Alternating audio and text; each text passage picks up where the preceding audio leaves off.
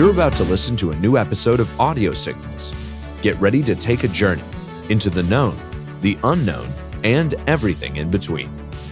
Recorded at no specific point in time nor space, ITSP Magazine's co founders Marco Ciappelli and Sean Martin follow their passion and curiosity as they venture away from the intersection of technology, cybersecurity, and society to discover new stories worth being told. Knowledge is power, now more than ever.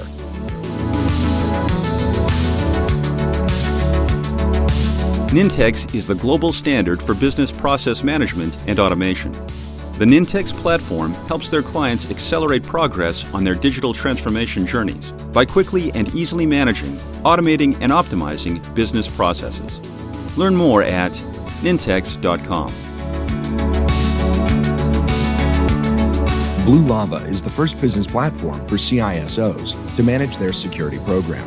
Blue Lava guides security leaders to effectively measure, optimize, and communicate their security program with confidence and ease in one platform. Learn more at bluelava.net.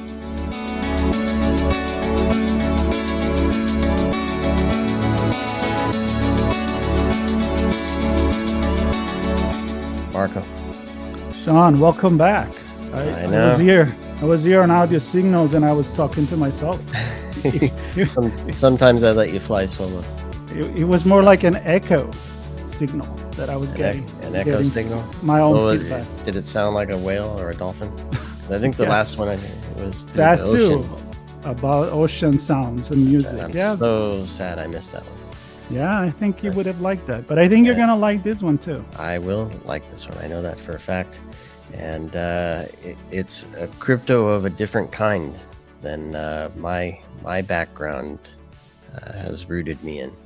So the- there's cryptography, right? Protecting data, but the, the the inner bits of that, which I'm I'm sure our guests will help us uh, better understand, have also been used to generate cryptocurrency and Yeah. uh, obviously there- there's a lot of hype around that and uh, it, it's pretty much prevalent and used seems like for everything. Like you, know, you can buy a house with cryptocurrency you can I, I don't know if we're there, but thought- uh, i'm pretty sure i thought i saw that. I don't know.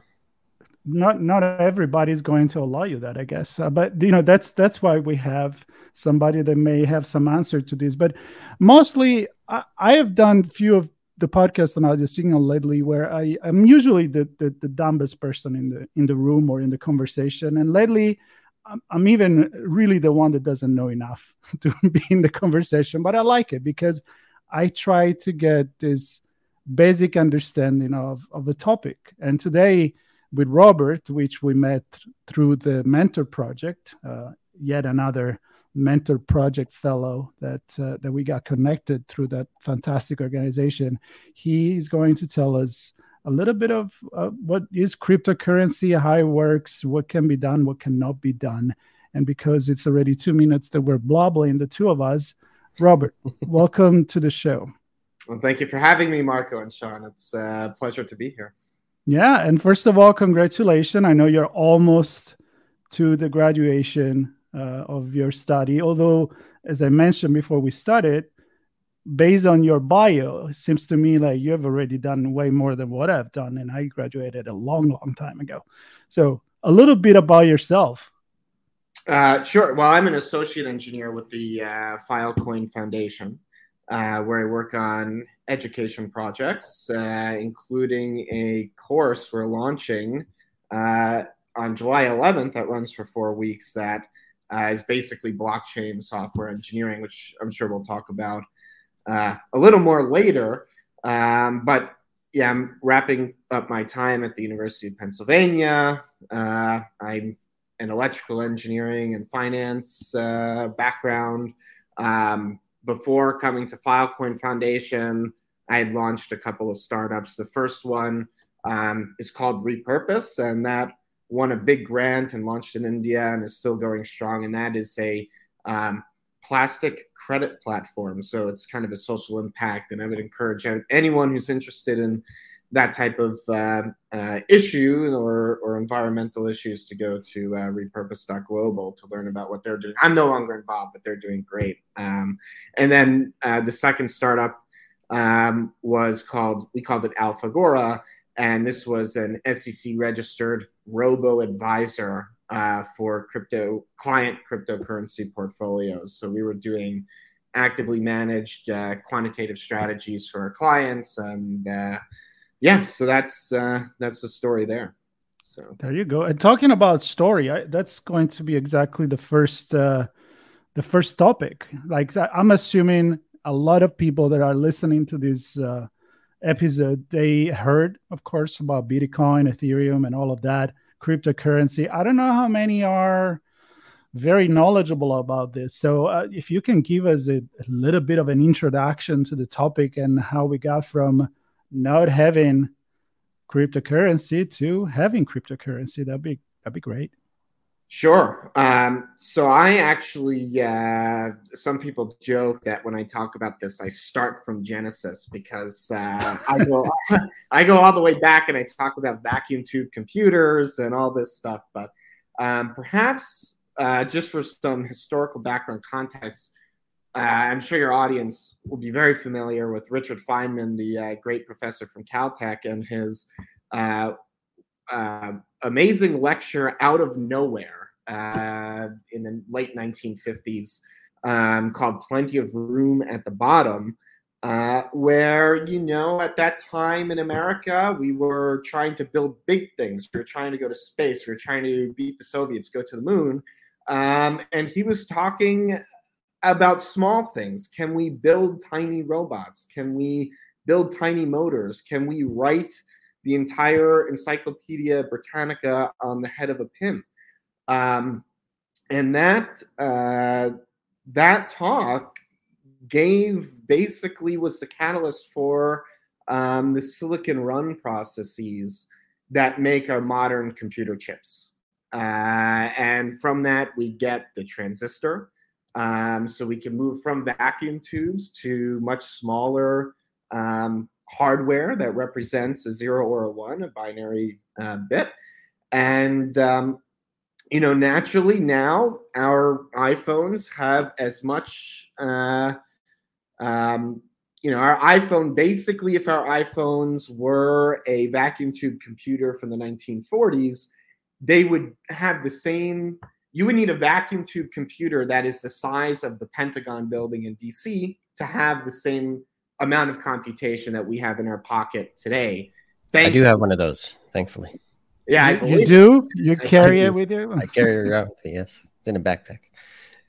I believe it. Um, but the reason why I kind of go back to this is I think uh, you know oftentimes when we talk about cryptocurrency, you know people go to the markets and then all of a sudden the plot is immediately lost.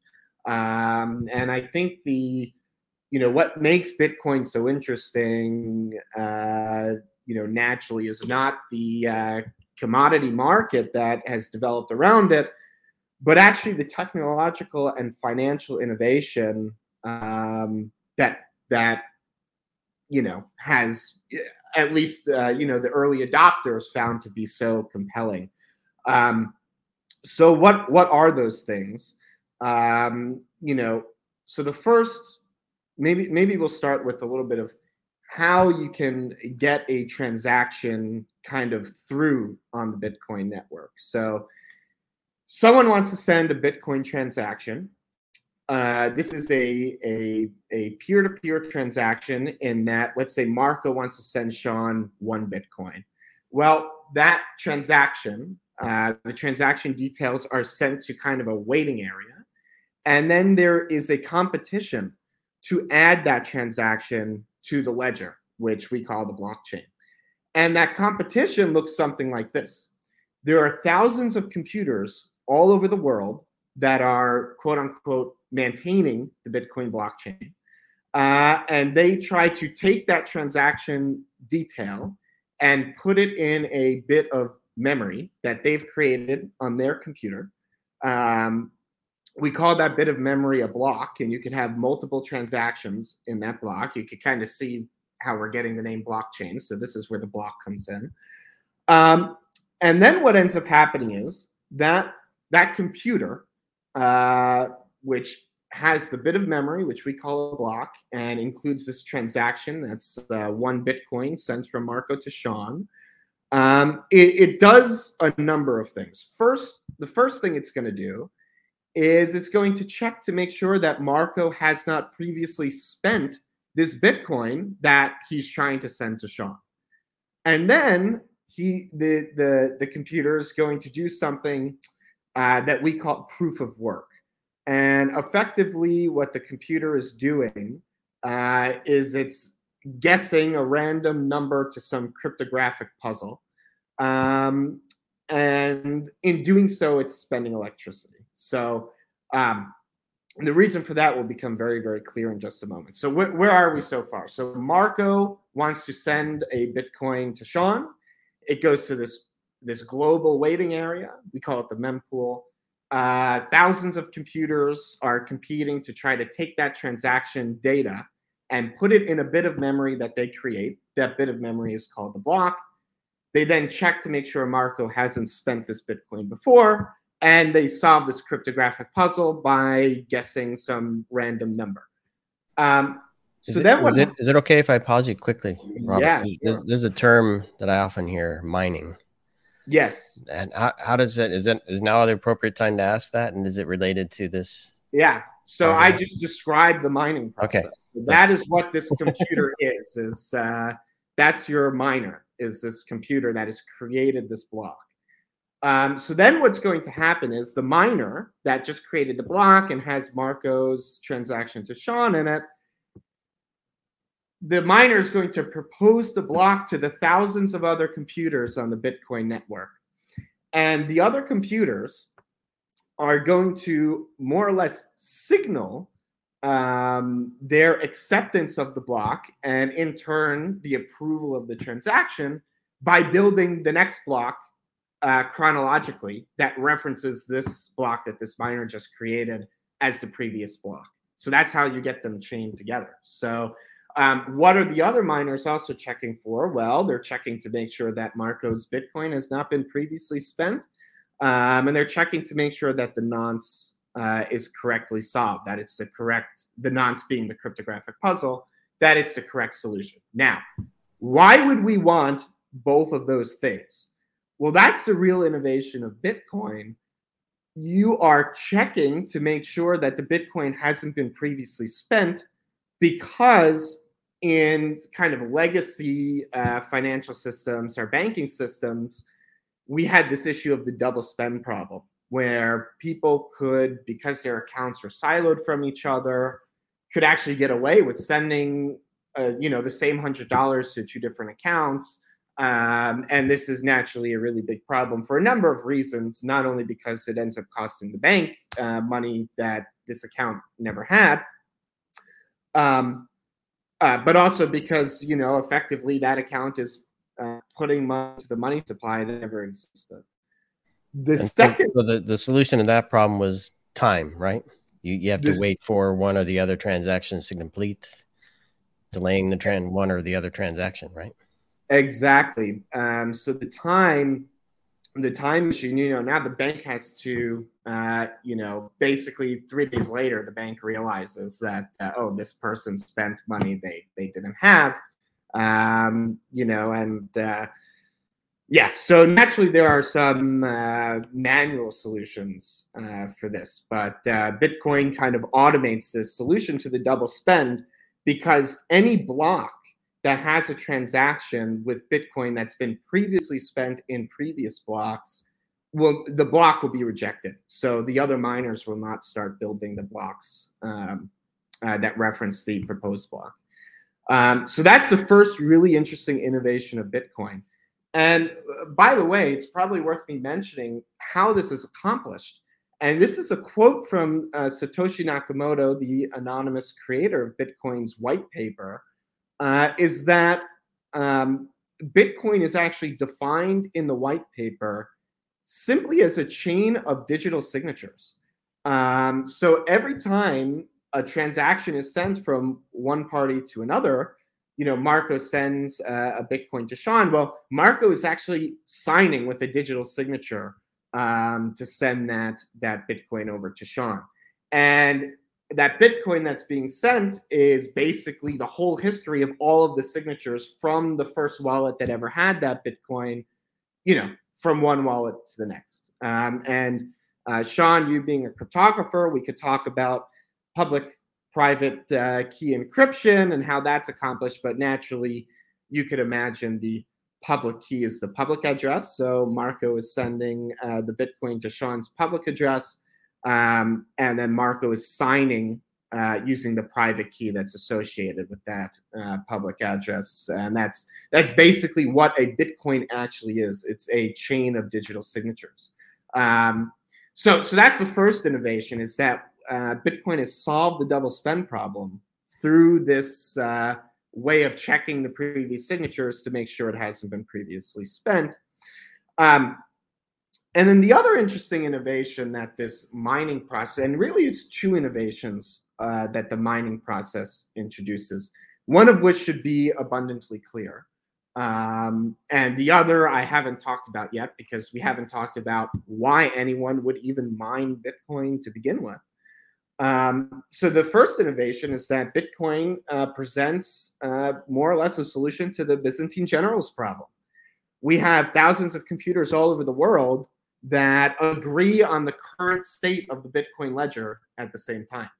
And that is something that uh, is is very very interesting for those who are interested in uh, uh, kind of uh, you know network systems and uh, how computers interact with each other and how you can store on two different computers the same exact file. Well, this mining process kind of enables uh, some some type of solution to this Byzantine generals problem where all of the computers, all uh, really a consensus, a majority of the computers at any given time will agree as to the current, which block is the most recent block and the current state of the blockchain. The third innovation uh, that this mining process uh, gives way to, and maybe why people maybe why the commodity market has developed around it. And again this is not financial advice and certainly i am not saying any of this uh, in my capacity as uh, working for file i'm not saying this in my capacity working for filecoin foundation but just from an academic standpoint you know any course we teach this has to be mentioned is that you know miners miners uh, are actually you know they're doing this process um, because they're earning newly minted Bitcoin that hasn't been in circulation yet. Um, so that is the kind of incentive to be a Bitcoin miner. They're not just spending electricity to solve that cryptographic puzzle for no reason.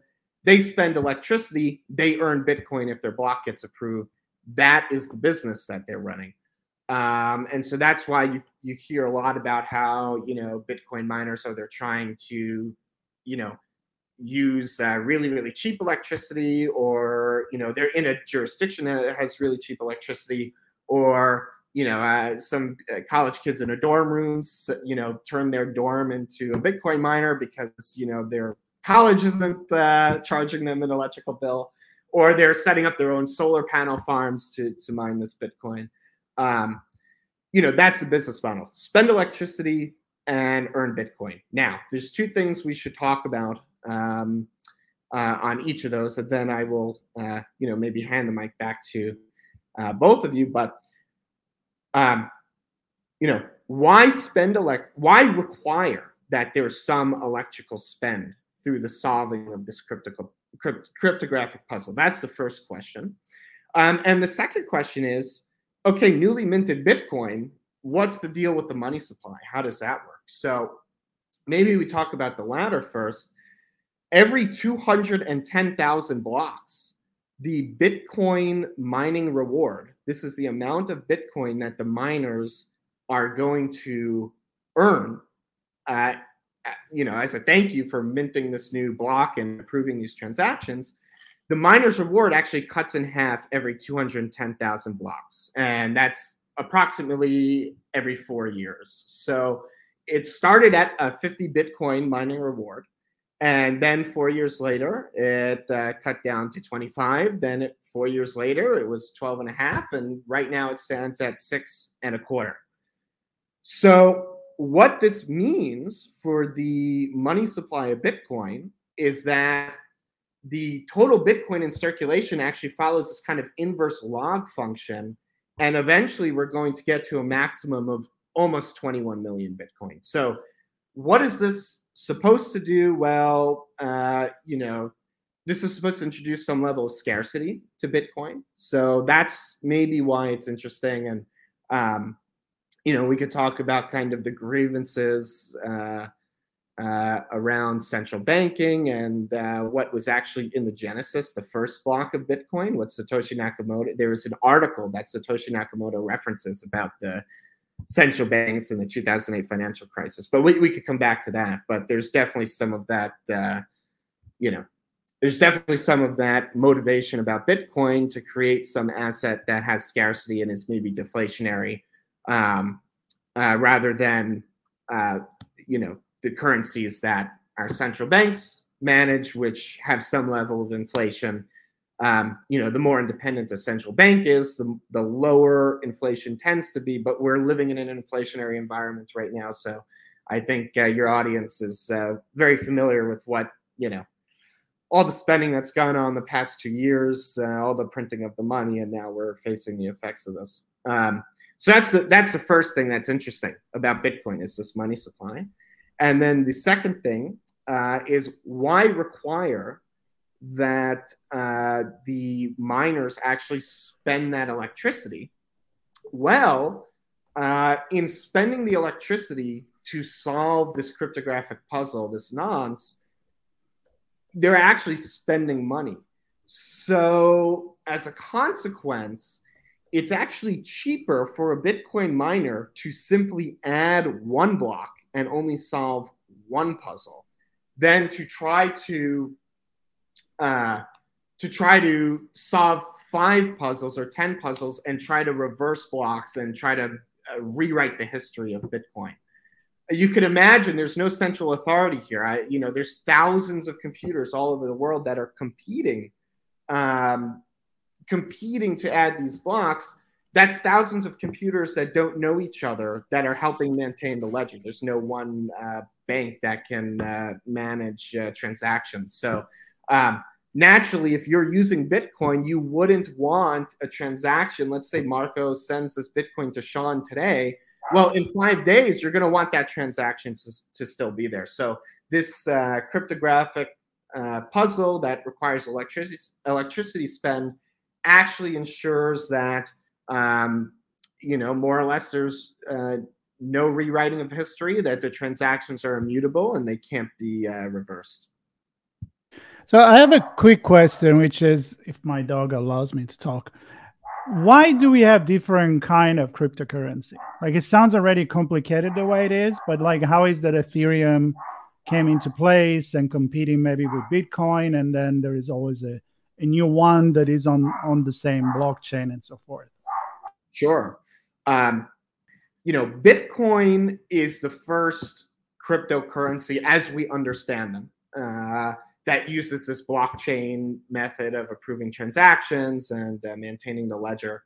Um, so Bitcoin's the first. I will say there are pre-Bitcoin, uh, maybe we call them digital currencies or virtual currencies like Hashcash and eGold, some of which are actually referenced in the Bitcoin white paper. So, um, you know, and you could also think, uh, you know, there are currencies that were involved in games uh, before 2008 uh, in video games. So, um, you know, digital currency experimentations have been going on since before Bitcoin came about.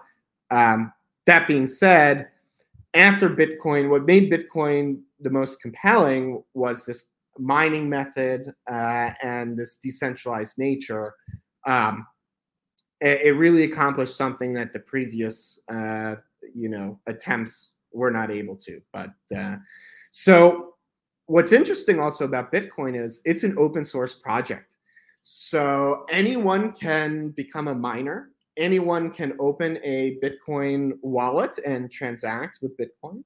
Um, and anyone can uh, serve as a software engineer and volunteer their time to contribute to the Bitcoin software.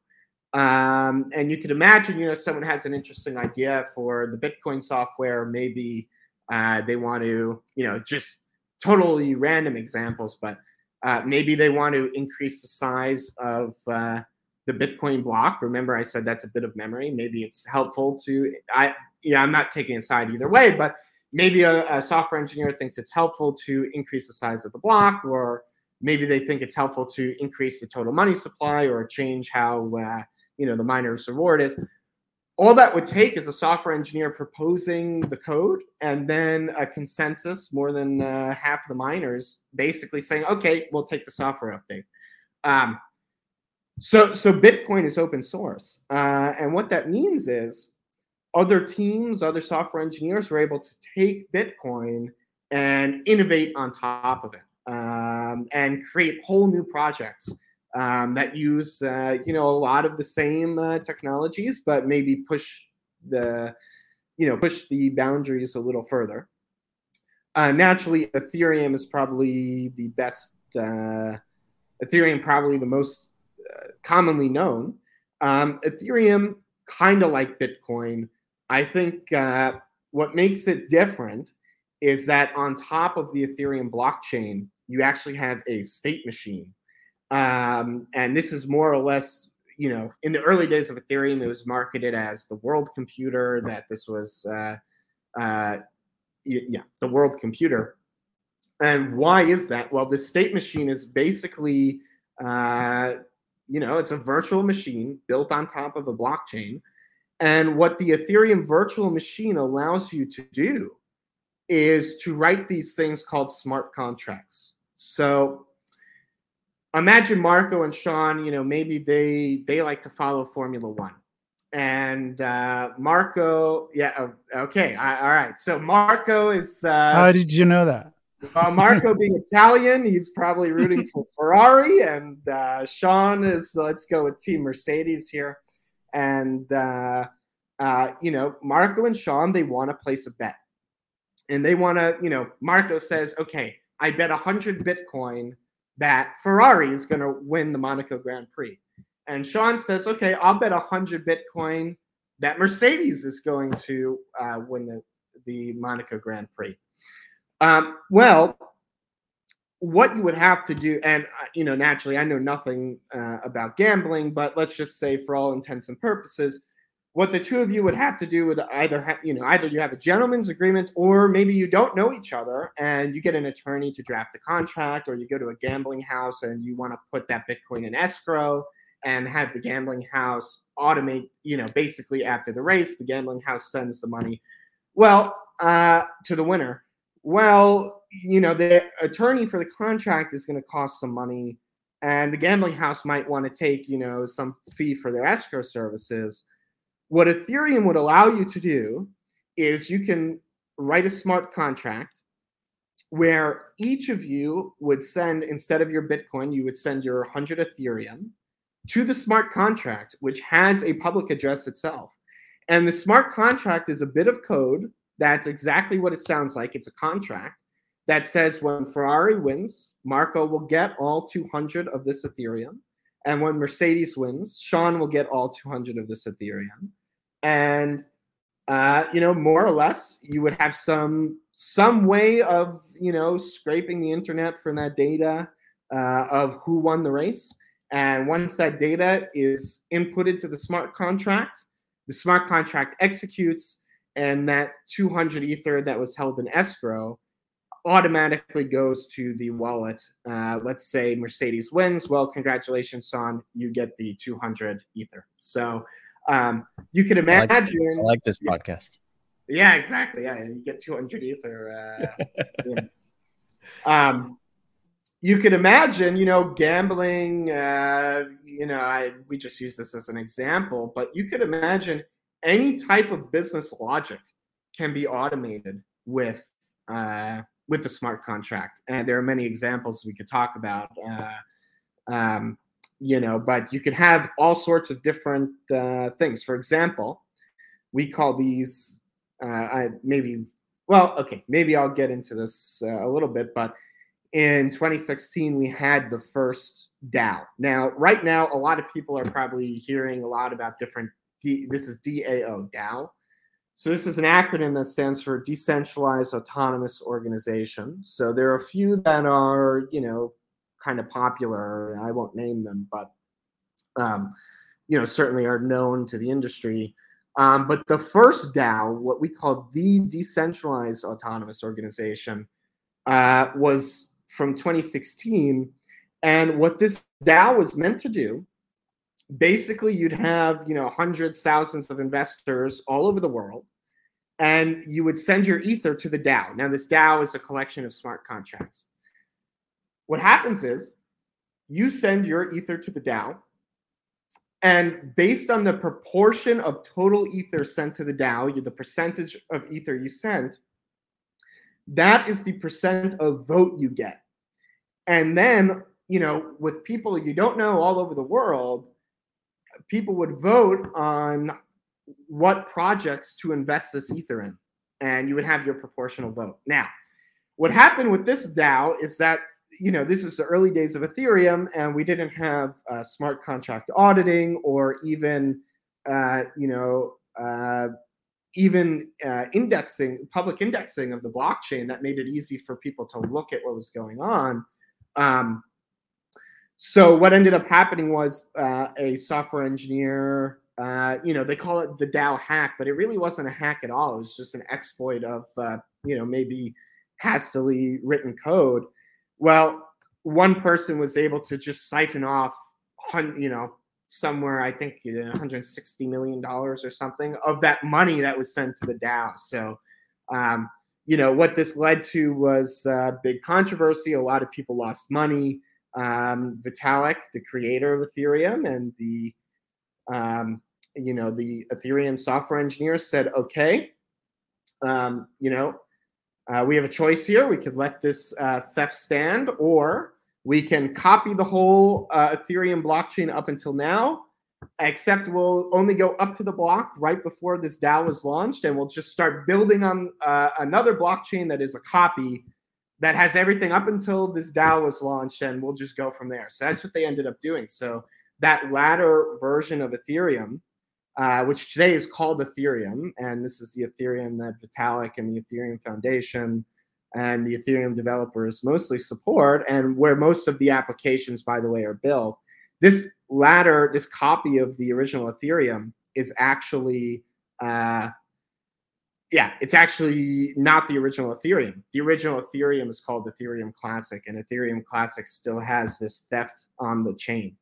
Um, so this is, uh, you know, something that's very interesting about the open source nature, by the way, of blockchains that you could copy these things. And uh, those revisions, those um, I know them as branches in traditional coding terms. What what are those called? Do they matter for the general yeah currency user? Yeah. So um, these are called forks. Um, so I guess we'd call this type of fork a hard fork, but uh, more or less, you have, uh, you know, let's say you have a group of miners that want to accept a software update, uh, or you know, just want to start building uh, on a different version of uh, the blockchain that they're building on. Well, some of them could just uh, declare that they're going to start building on a different chain and if enough miners uh, are building on both chains, well, then guess what? You get to keep both chains. Um, so this happens all the time. You know, we have Bitcoin Cash is uh, some type of hard fork of Bitcoin, and uh, but what's interesting is if you had a wallet on the original Ethereum Classic up until the block before the DAO was launched, well, when the blockchain is copied to make the new Ethereum, everyone who had a wallet on the original Ethereum also has a wallet on the new Ethereum. So um, uh, this is, you know, some people when Bitcoin Cash was created and forked from the original Bitcoin, well, they got some free Bitcoin Cash uh, in their, you know, they have wallets, uh, you know. So this is a very interesting phenomenon. That, Tell me, yeah, I don't know if it's connected. I'm assuming, but when you when you look at the metaverse or other uh, you know, gaming. I mean, I, I, see that they create their own currency. Right. So ba- Base, I, I read sometimes on the Ethereum blockchain. Is that still considered a fork, or how do you, like, how, how uh, what's the function of that? Why not using Ethereum? Why not yeah. using, you know, and making a, a, a proprietary um, currency for that? Yeah, that's a great question, Marco. So I can't speak to the metaverse, uh, but um, actually on Ethereum, with smart contracts on Ethereum, you can create your own currency, um, and they're called tokens. And there are actually um, there are standards. There are smart contract standards. So you would write a smart contract, um, and there are smart contract standards for this. And your tokens can be one of two options. They could be uh, fungible, so that you know naturally uh, these things are you know one token. Let's call it Marco coin. One Marco coin equals one Marco coin. You could divide it into as many uh, decimals as you want, and um, you know it's it's fungible. This is an ERC20 token, so these are fungible tokens. Um, and maybe many in your audience may know these these fungible ERC20 tokens were used for the ICO craze of the uh, 2017 2018 ICO craze. So that's what uh, a lot of these were used for. But um, yeah, you can create Marco Coin uh, with a uh, smart contract. And now you might want to say, you know, where does a smart contract come into play? Well, with the smart contract, you can choose either to airdrop your Marco coin uh, for free to a set of wallets of your choosing. Um, or you can, you know, just like with the DAO, it took uh, Ether as an input and gave those wallets a, a, proportional vote. Well, you can take Ether as an input to the ERC20 contract, and then in return, uh, send an exchange of Marco coin back to the wallet that sent the Ether. Um, so that's what these kind of ERC20 tokens are. Um, and those are the fungible assets. So there are many, many, uh, you know, there are many ERC tokens that are used on, you know, that were created and are used on Ethereum for all sorts of reasons. Um, another reason those ERC uh, 20 tokens, these fungible tokens, were created was as a kind of holding, uh, you know, until it could be exchanged for a actual cryptocurrency on a different blockchain. Um, so they could be like uh, redeemable uh, uh, tokens, um, you know, basically redeemable for a one-to-one for the crypto once blockchain, you know, launches later.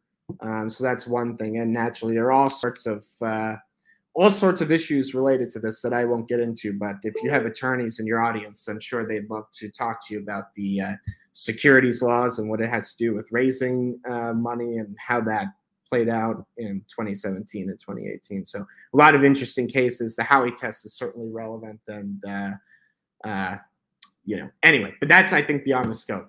The other type of of uh, currency you could create on Ethereum is the ERC seven uh,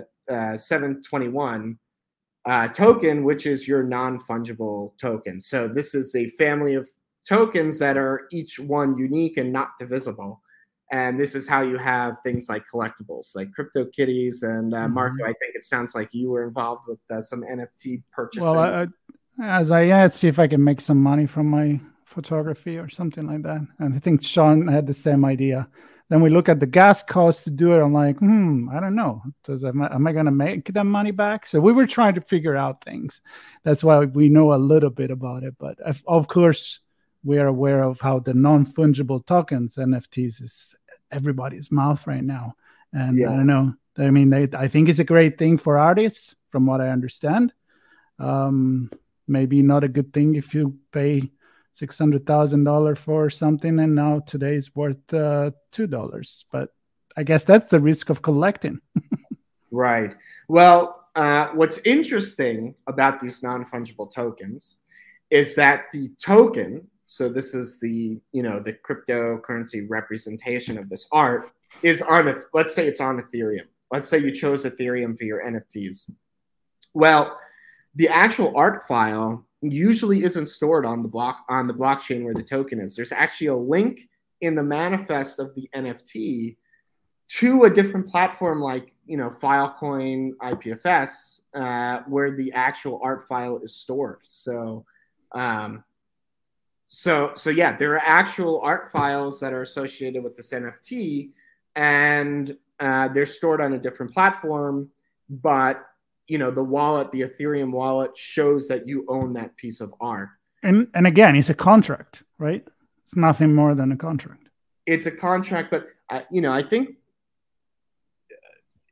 I, I, like to talk about the, you know, I like to talk about kind of non crypto analogs when we talk about this.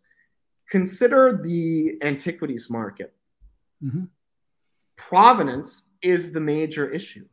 Uh, but with NFTs, for example, let's say, you know, instead of your NFT representing your digital art file that's stored on Filecoin IPFS, let's say your NFT actually is associated with you know some type of antiquity in the real world. Well guess what? Marco let's say marco owns the nft associated with this antiquity. Let's say he wants to sell the antiquity. He sells it to sean he transfers not only you know not only the antiquity whatever it is but also the nft to sean. Well what did we say bitcoin was? It's a chain digital signature you can actually go to the Bitcoin blockchain and with any amount of Bitcoin trace all its ownership back to its um, to the Bitcoin's minting. Well, you could do the same with NFTs, and all of a sudden we've created, um, you know, we've created a, uh, a a system where provenance is guaranteed. No one is no one can manipulate the documentation because it's the NFT token. It's you know blockchains are open and transparent so we can all see we can all see who has owned this nft previously um, and we know the ownership back to the beginning uh, so this is you know really a consequential you know nfts are in the news a lot and uh, you know there's a lot of uh, you know modern art but there's certainly applications for uh, other other consequential you know, there, there's certainly applications in other areas of art that is consequential, antiquities being one of them. And I think this provenance, you know, it's a unique aspect of the blockchain uh, that makes that possible. Um, can you can you talk to me more about the the, the Filecoin and the storing of uh, the digital art? And I don't know, it could be digital anything, perhaps. I don't know if it just if it's limited to art. could, What I'm envisioning is tell me how this works, but I'm envisioning people setting up galleries, right? Where perhaps you can display your art in a in a uh, NFT enabled Filecoin gallery, and and I don't know, maybe charge people to, to come visit that museum or galleries. I don't know. Well, how, how, what's the what's the reason? What's the uh, the operational model for uh, for this whole system? What, yeah, what's the purpose? Yeah, or you could have your gallery in the metaverse, right? You know? Yeah, yeah, there's that too. Yeah. um, you can get the entire Uffizi museum in there, the Louvre, or I believe it. I believe it. Um, so, so Filecoin IPFS, IPFS standing for Interplanetary File System. Um, the interplanetary file system. Uh, okay, well, let me let me just backtrack. So, um, on the internet today, on the internet today, we use, you know, people want to set up a website, they probably go to something like AWS, uh, Amazon Web Services, or Google Cloud, and that's where they get all their servers and that's where they host their website. Um, you know, that's that's all well and good. Um, the other thing about the internet is that we use on the internet. You may be familiar, obviously, your audience knows about this, but we have um, IP addresses. So these IP addresses are location addresses um, associated with your computer, your device, your server, whatever. What Filecoin IPFS aims to do is more present a different model for the internet, where instead of having location-based address address, we have content addresses, and I'll kind of explain what that is in a moment. Um, And instead of having, you know, maybe AWS or Google Cloud or some central, uh, you know, one of three major big players that can host uh, our websites or any of our data, well, anyone can can can offer the free memory on their devices to host or store information. So, so what does this mean? So we have the interplanetary file system. This is the hypermedia protocol that allows files to be exchanged between devices on the Filecoin IPFS network. And so this is basically, uh, you know, the communication uh, protocol. Um, uh, storing or reading uh, files. And then you have Filecoin, which is this cryptocurrency that is kind of uh, a second layer to this platform. So, what does Filecoin IPFS enable together? Well, it enables anyone with a laptop and free, free memory on their device to actually offer that memory for rent. And it allows anyone else who has files who have files they want to store to actually store their files on that person's device and actually rent the space. Uh, and Filecoin is the coin that's used for that. And there's, you know, Bitcoin we call the mining process proof of work. Um, with Filecoin IPFS, we have uh, uh, different proofs, proof of uh, uh, one of which being uh, proof of space time and the other being proof of replication. These guarantee to the uh, you know together those guarantee to the uh, uh, the person who's renting the space and storing the file that their files are there. Um, and then the storage in simple simple mind like i have is this a blockchain enabled s3 it's blockchain enabled uh, more or less aws but anyone can serve as a as a storage provider um, and our storage distributed, yeah. yeah, yeah. So our storage providers are now, you know, we don't, you know, instead of miners, we have storage providers on Filecoin. It's like an Airbnb. it's Airbnb for computer memory. That's absolutely right. absolutely right. Like, hey, I have uh, an extra, you know, independent uh, entrance little home. I'm gonna rent it. You want absolutely. it? Absolutely, absolutely. And um, you, yeah, so Marco's analogy is spot on. It's Airbnb for, um, uh, you know, it's Airbnb for computer memory. But and, I hope we better we better better warranties and security. Yeah. Airbnb. So yeah, yeah. So that's uh, you know naturally the uh, uh, the blockchain aspect to that and right. the transparency aspect to this makes it uh, very compelling. Um, something of interest is that uh, of all the NFTs, there are 64 over 64 million stored on Filecoin IPFS. So the tokens are maybe on Ethereum, and uh, uh, the actual art files are on Filecoin IPFS.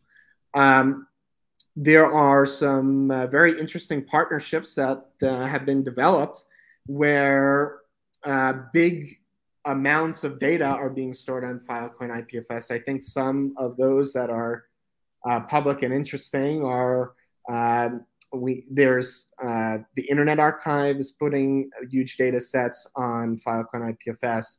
Harvard's libraries are putting large data sets. New York City is putting large data sets on Filecoin IPFS. So these seem to be the types of use case that IPFS is useful for. Now, something Ar- archives, yeah. Yeah. Yeah. Don't Dominion Posi, but how about like uh, we, we talk a lot about healthcare in some of our other shows. Mm-hmm. And access to medical records. So right. Uh, X-rays and scans, some of it archived, but you want to have it access accessible uh, in real time as well. Yeah. So uh, Sean, I'm, I'm glad you bring that up. Uh, naturally, my knowledge, uh, you know, healthcare in particular is beyond my knowledge, but um, there are two things I would want to say about records. Um, so I mentioned, so one is related to Filecoin IPFS, and one is related maybe to uh, Ethereum or really any blockchain. Uh, so with Filecoin IPFS, something that's very interesting is that I had mentioned that instead of uh, the location-based addressing that the internet uses, we use content addressing on Filecoin IPFS. So what does that mean? Every file has a unique identifier instead of it being stored at some unique location. So For example, um, let's say you have uh, a photo of a beagle. Uh, well, instead of going to puppies.com forward slash beagle.jpg, uh, this beagle photo has some unique, uh, you know, some amount of uh, characters string um, that represents that photo. And the file is actually, uh, you know, every file has a unique identifier, a unique content address. And this is important because if someone manipulated this Beagle photo, for example, they put a birthday hat on this Beagle photo, well, guess what? The content identifier is going to change. So there's some level of uh, guarantee and trust about the files being tampered with uh, with Filecoin IPFS. And that's one of the main goals. Um, and also, by the way, the content identifier if you you know if you know what file you're looking for for will tell you without you having to open the file something about the file such that you know the file is what you're looking for. As opposed to on the internet we use today let's say you go to www.puppies.beagle.jpg uh, but you've been tricked and you see a photo of a chihuahua instead right? So there's no nothing related to the naming of the file uh, as to what uh, you know what's actually at the you know what is the file right? So th- this is something interesting about filecoin ipfs it uses content addressing and uh, the idea is that it'll make for a more efficient internet you won't have many redundancies many different websites hosting the same photo of a beagle um, so that's one thing that may be interesting about uh, records is that uh, this content addressing uh, certainly is a very interesting solution to making sure records are not tampered with. Yeah, the integrity. Always integrity. A, always a hot. Topic. Robert, I'm gonna I'm gonna stop Sean because if you could start going in security with them, I you're, you're gonna be here for a very very very long time. I and believe. and I first of all fascinating. I love the way you simplify and you use metaphor and real case study to understand the whole you know ephemeral thing that uh, or abstract concept that we work with which are very easy for you to understand and with you know engineer minds and and uh, and programmers and and people that work in the background. But for the everyday person i, I always think that when you bring an example of the everyday life application it always help. So number one you're welcome to come back and talk more with us about specific topic because of course expect we said it's going to be 35 minutes we're at 50 and and we haven't even we haven't even scrapped the surface. So right. i hope i hope the audience is enjoying these and honestly you can come back anytime i know you mentioned a course that you have on july 11th so i would like for you to take a couple of minutes of what is left here to to present that because of course there's a lot to learn and i want to give you the opportunity to to present that Sure. Well, thank you, Marco. I appreciate uh, you allowing me to have a plug. You know, actually, uh, for the audi- for the audience, uh, Marco asked me to come on this podcast a year and a half ago, and I didn't have anything to promote. so, so you're uh, promoting your knowledge anyway. But yeah, if you want to add this to that, yeah. please. So yeah, so um, we uh, Filecoin Foundation. You know, our mission is to uh, support the Filecoin ecosystem and you know, we give grants to developers. We run the Filecoin Plus program, and I would encourage your audience to check these uh, things out. Um, something else we do is education. Uh, so we're, you know, we have developer advocates that, uh, uh you know, help software engineers building on Filecoin IPFS and um, are writing tutorials all the time. We're running a course uh, starting July 11th. It runs for four weeks um, and it's going to cover, you know, in a little, in much more depth, uh, some of the things we've covered here today. Uh, we'll spend a week on Bitcoin, a week on Ethereum, a week on Filecoin IPFS, and you'll notice throughout the talk I kind of talked about how, uh, you know, Bitcoin is uh, all these blockchains are open and transparent. Well, you know, that's something that's interesting too. You can actually look at uh, every wallet address, look at how much uh, crypto is in those accounts, look at the whole history of the transactions. And so the fourth week will be a little bit of uh, data science. Um, we're going to be focusing on some interesting applications in this class, and actually one that ties into Sean's most recent question. Um, so the the assignments the students will do They'll build a voting machine on Ethereum with uh, anonymous voting, which is a really, really interesting use case. I think one of the most consequential. Um, they'll build their own NFT pet store. They'll be writing both ERC 721 and ERC 20 token contracts, so both non fungible and fungible token contracts as a part of that. Uh, they'll do a data science lab, and then they'll build on Filecoin IPFS uh, a uh, decentralized version of Uber, like a rideshare.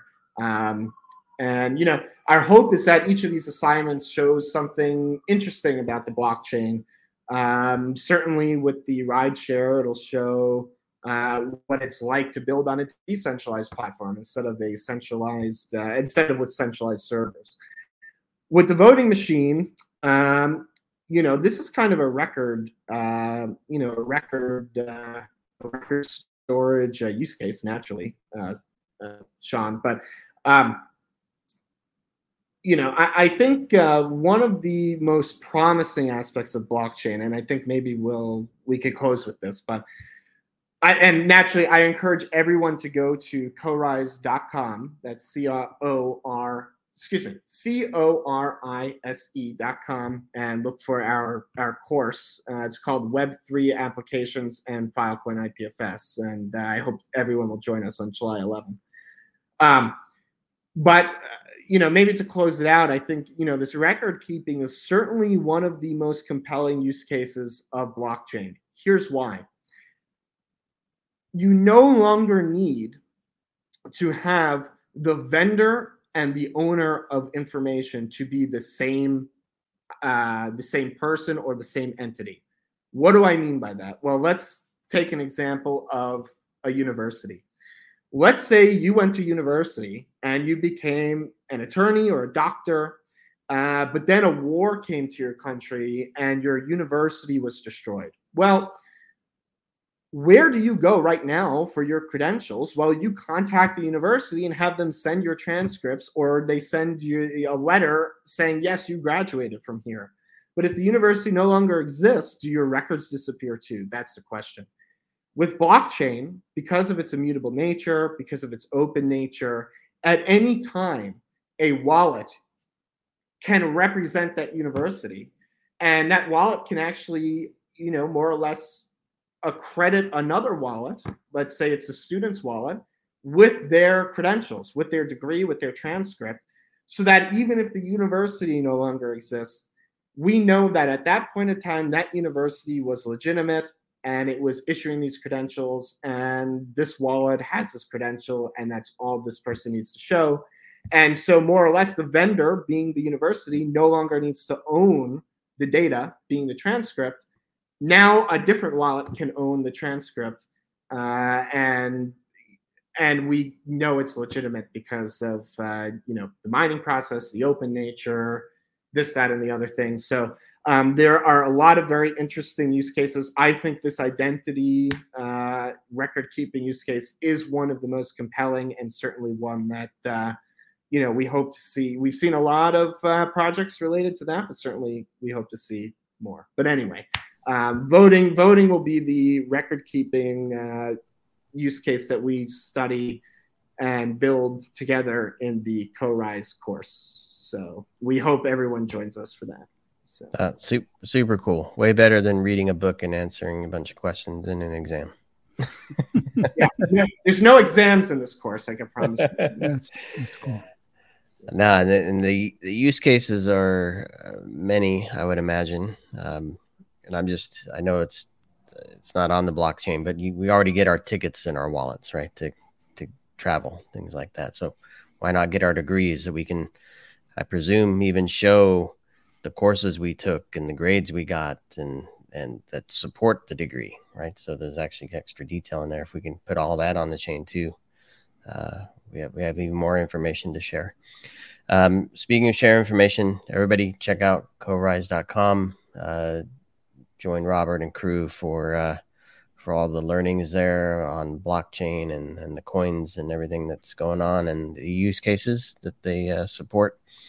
Uh, we'll include notes in our uh, in our show here for uh, well certainly to connect with Robert on social media and uh, through the foundation and on the course and anything else that Robert thinks would be useful for folks listening today.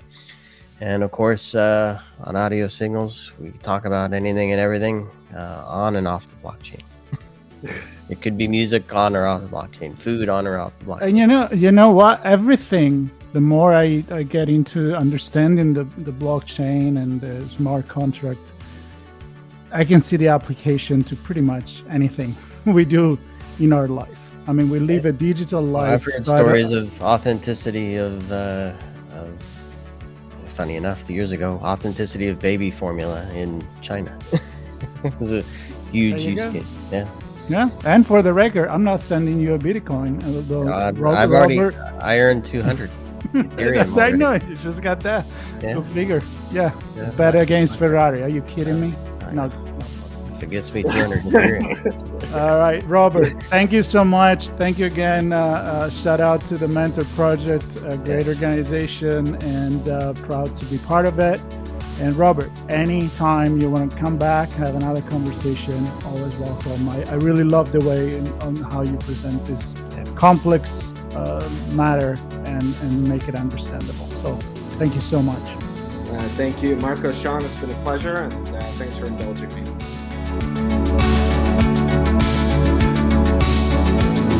Blue Lava is the first business platform for CISOs to manage their security program. Blue Lava guides security leaders to effectively measure, optimize, and communicate their security program with confidence and ease in one platform. Learn more at bluelava.net. Nintex is the global standard for business process management and automation. The Nintex platform helps their clients accelerate progress on their digital transformation journeys by quickly and easily managing, automating, and optimizing business processes. Learn more at nintex.com. We hope you enjoyed this episode of Audio Signals. If you learned something new and this podcast made you think, then share itspmagazine.com with your friends, family, and colleagues. If you represent a company and wish to associate your brand with our conversations, sponsor one or more of our podcast channels. We hope you will come back for more stories and follow us on our journey. You can always find us at the intersection of technology, cybersecurity, and society, and some even beyond that.